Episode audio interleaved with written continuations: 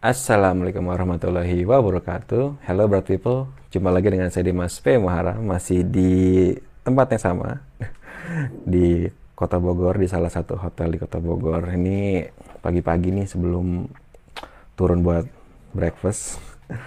Jadi ada kesempatan buat sharing-sharing lagi dulu gitu ya. Kalau di sini kan view-nya oke ya, kalau di rumah ya view-nya tahulah lemari-lemari gitu kan.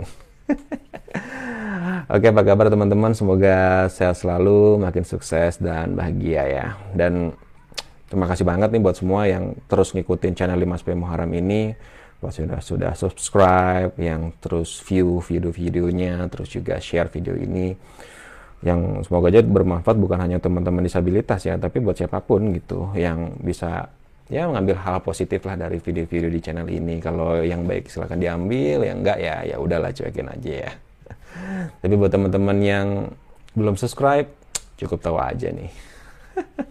Oke, okay, uh, eh, jadi saya mau sharing. Jadi saya tuh di sini um, beberapa hari itu kita, saya lagi ada diundang juga buat jadi salah satu narasumber ya di kegiatan uh, salah satu lembaga non struktural itu Komnas Komisi Nasional Anti Kekerasan pada Perempuan ya. Nah, ini uniknya di situ ya kenapa Komnas Perempuan ini jadi menarik karena uh, di sini bukan bahas tentang isu perempuan ya enggak meskipun saya juga pernah punya pengalaman waktu tahun 2013 itu ikut short course di Australia dan di Australia dan isunya itu kita bahas gender and disability juga. Cuman di sini kita lebih ngomongin soal pengelolaan SDM dan juga infrastruktur yang inklusif. Jadi Komnas Perempuan itu sebagai salah satu lembaga pemerintahan juga lah non struktural yang strukturnya dia itu masih um, di koordinasinya juga dengan Komnas HAM ya. Jadi sal salah satu komisi HAM gitulah ya. Masalah hak asasi manusia. Itu dia punya komitmen untuk bagaimana untuk mengelola tenaga kerja atau sumber daya penyandang disabilitas dan juga bagaimana untuk membangun infrastruktur uh, tempat kerja yang inklusif atau aksesibel untuk penyandang disabilitas. Nah, di sini narasumber ada banyak.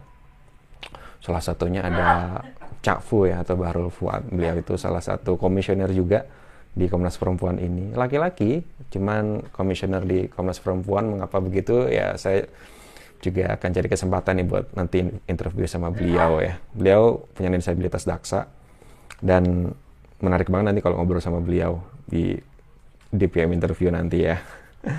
Terus juga ada lagi kemarin tuh ada Bu Galuh, dia dari beliau tuh tuli atau teman-teman tunarungu. Um, terus juga ada um, Mas Agus, Mas Agus tuh penyandang disabilitas mental.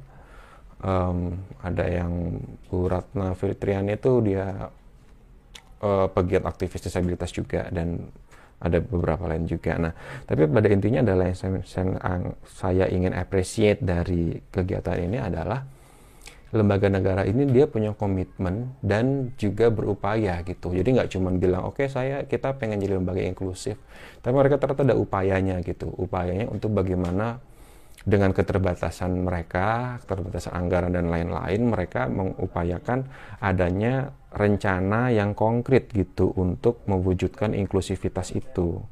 Ya, misalnya mereka membuat diskusi ini bagaimana mengelola naker atau SDM yang uh, inklusif, misalnya mereka mengundang teman-teman disabilitas juga, ya kan, para narasumber yang disabilitas juga. Jadi memang yang di sharing adalah berdasarkan experience dan juga pemikiran-pemikirannya. Jadi bukan hanya konsep-konsep yang bersifat umum gitu.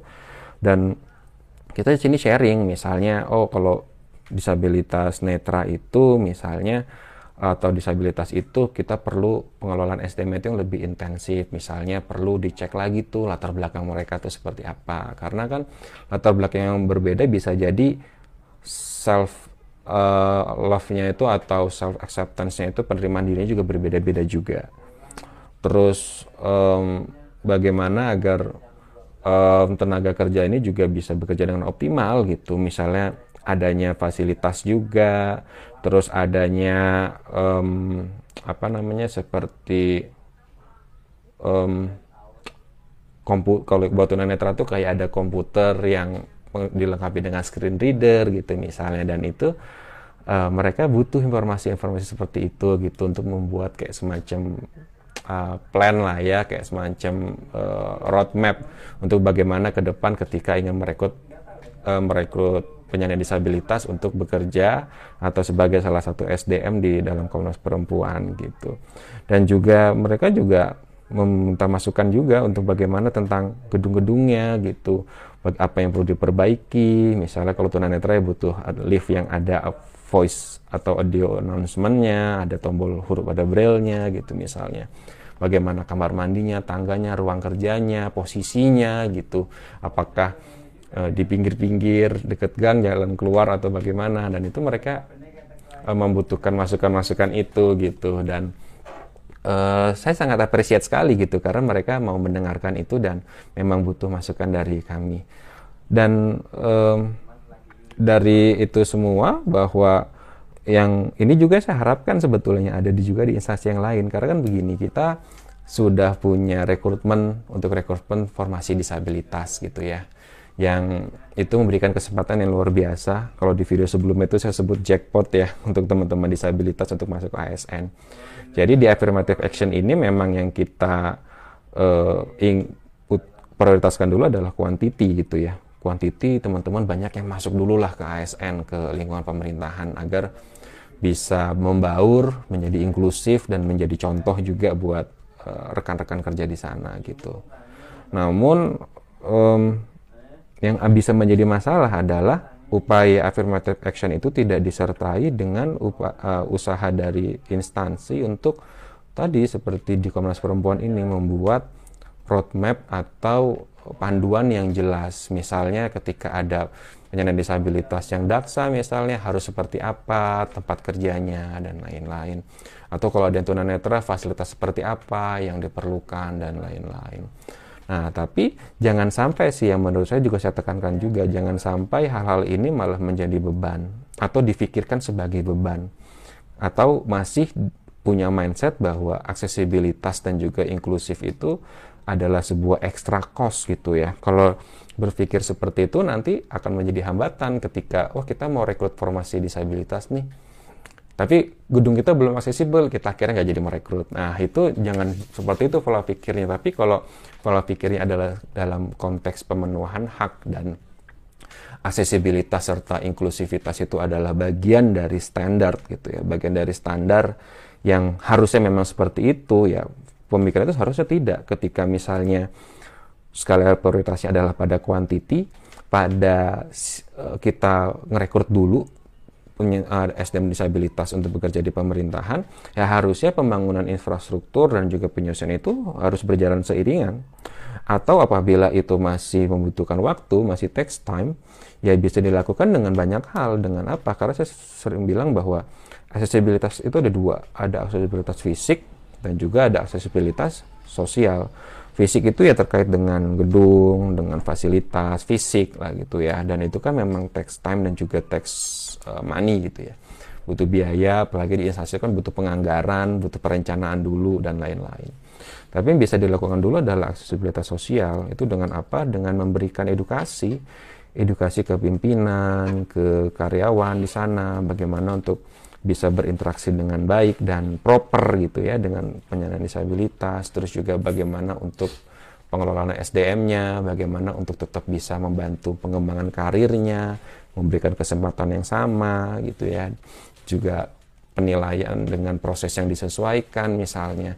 Itu perlu sekali gitu. Jadi ketika meskipun infrastruktur fisiknya belum belum sempurna atau belum diperbaiki ya tetap akan ada upaya-upaya dari sosialnya tadi. Misalnya uh, kalau yang tunanetra kantornya belum ada guiding block nih ya di situ misalnya security atau teman-temannya siap buat bantu nuntun misalnya. Atau kalau liftnya itu belum ada um, seperti voice announcementnya gitu ya itu atau huruf braille-nya bisa aja dengan ditempelin huruf braille uh, yang nggak permanen gitu kan itu juga bisa. Atau banyak hal-hal lain yang bisa menjadikan sebuah uh, solusi lah gitu. Dan saya sih berharap banget bahwa bukan hanya Komnas Perempuan yang bisa melakukannya tapi banyak pihak ya.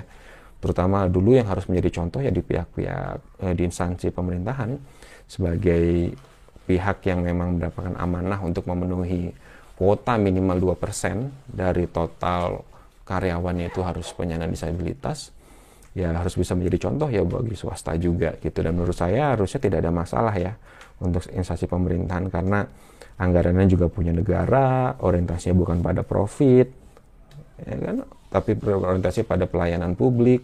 Jadi harusnya tidak ada no excuse lah untuk membuat eh, perbaikan-perbaikan dan juga dukungan-dukungan yang uh, sesuai lah buat teman-teman khususnya ASN yang dengan disabilitas gitu. Dan saya berharap juga jika ada e, kerjasama yang baik itu, ada upaya yang itikat yang baik dan juga ada realisasinya, ya akhirnya teman-teman ASN dengan disabilitas itu menjadi lebih nyaman dan optimal dalam bekerja gitu ya. Performersnya juga bisa meningkat karena mungkin tidak merasa lonely gitu ya di uh, instan uh, di unit kerjanya, terus juga bisa bekerja sama dengan baik gitu. Karena itu yang banyak saya temui sih karena kita ada grup ASN inklusif dan kita juga sudah pernah berbincang juga dengan Pak Maman ya di DPM interview sebelumnya itu. Memang banyaklah yang dirasakan oleh teman-teman. Karena kan nggak semuanya itu mereka adalah pernah aktif di pernah aktif di organisasi disabilitas ya jadi yang mental mentalnya itu sudah teruji gitu ya. Tapi banyak juga yang belum pernah interaksi dengan disabilitas juga. Tapi ternyata dia punya disabilitas terus uh, lolos masuk ke instansi tapi tidak ada support yang cukup gitu. Oleh karena itu ya salah satu inisiatifnya kita buat itulah grup ASN inklusif itu buat teman-teman ASN yang disabilitas bisa gabung ya minimal mereka bisa cerita lah di situ kalau ada problem dan bisa sharing dan juga mungkin akan didapat solusi dari teman-teman yang lain. Itu deh uh, teman-teman yang bisa saya share. Saya appreciate banget buat uh, Komnas Perempuan ini dan mudah-mudahan banyak juga instansi lain yang juga meniru langkah ini. Jadi ada upaya konkret untuk tidak hanya menun, tidak hanya menggugurkan kewajiban merekrut ASN disabilitas yang minimal 2% itu, tapi juga e, memberikan dukungan dan upaya yang optimal gitu agar e, ASN ya namanya juga kita bekerja untuk negara, untuk sebagai pelayan publik ya kita harus bisa memberikan kerja-kerja yang optimal juga gitu. Oke, okay, thank you teman-teman. Uh, silahkan di subscribe, terus juga di like video ini dan juga di like share ya agar semakin banyak yang uh, dapat dan saya juga tunggu juga loh teman-teman boleh banget kalau untuk komen terus juga kalau mau menanggapi atau punya pemikiran yang lain atau ada usul ada saran pengen bikin video apa lagi kita pengen bahas apa lagi kita boleh lo ditulis di kolom komentar ya jadi kita bisa uh, interaksi dan ngobrol bareng dan belajar bareng nih gitu oke okay? Thank you, Dimas Muharam signing out. Thank you and see ya.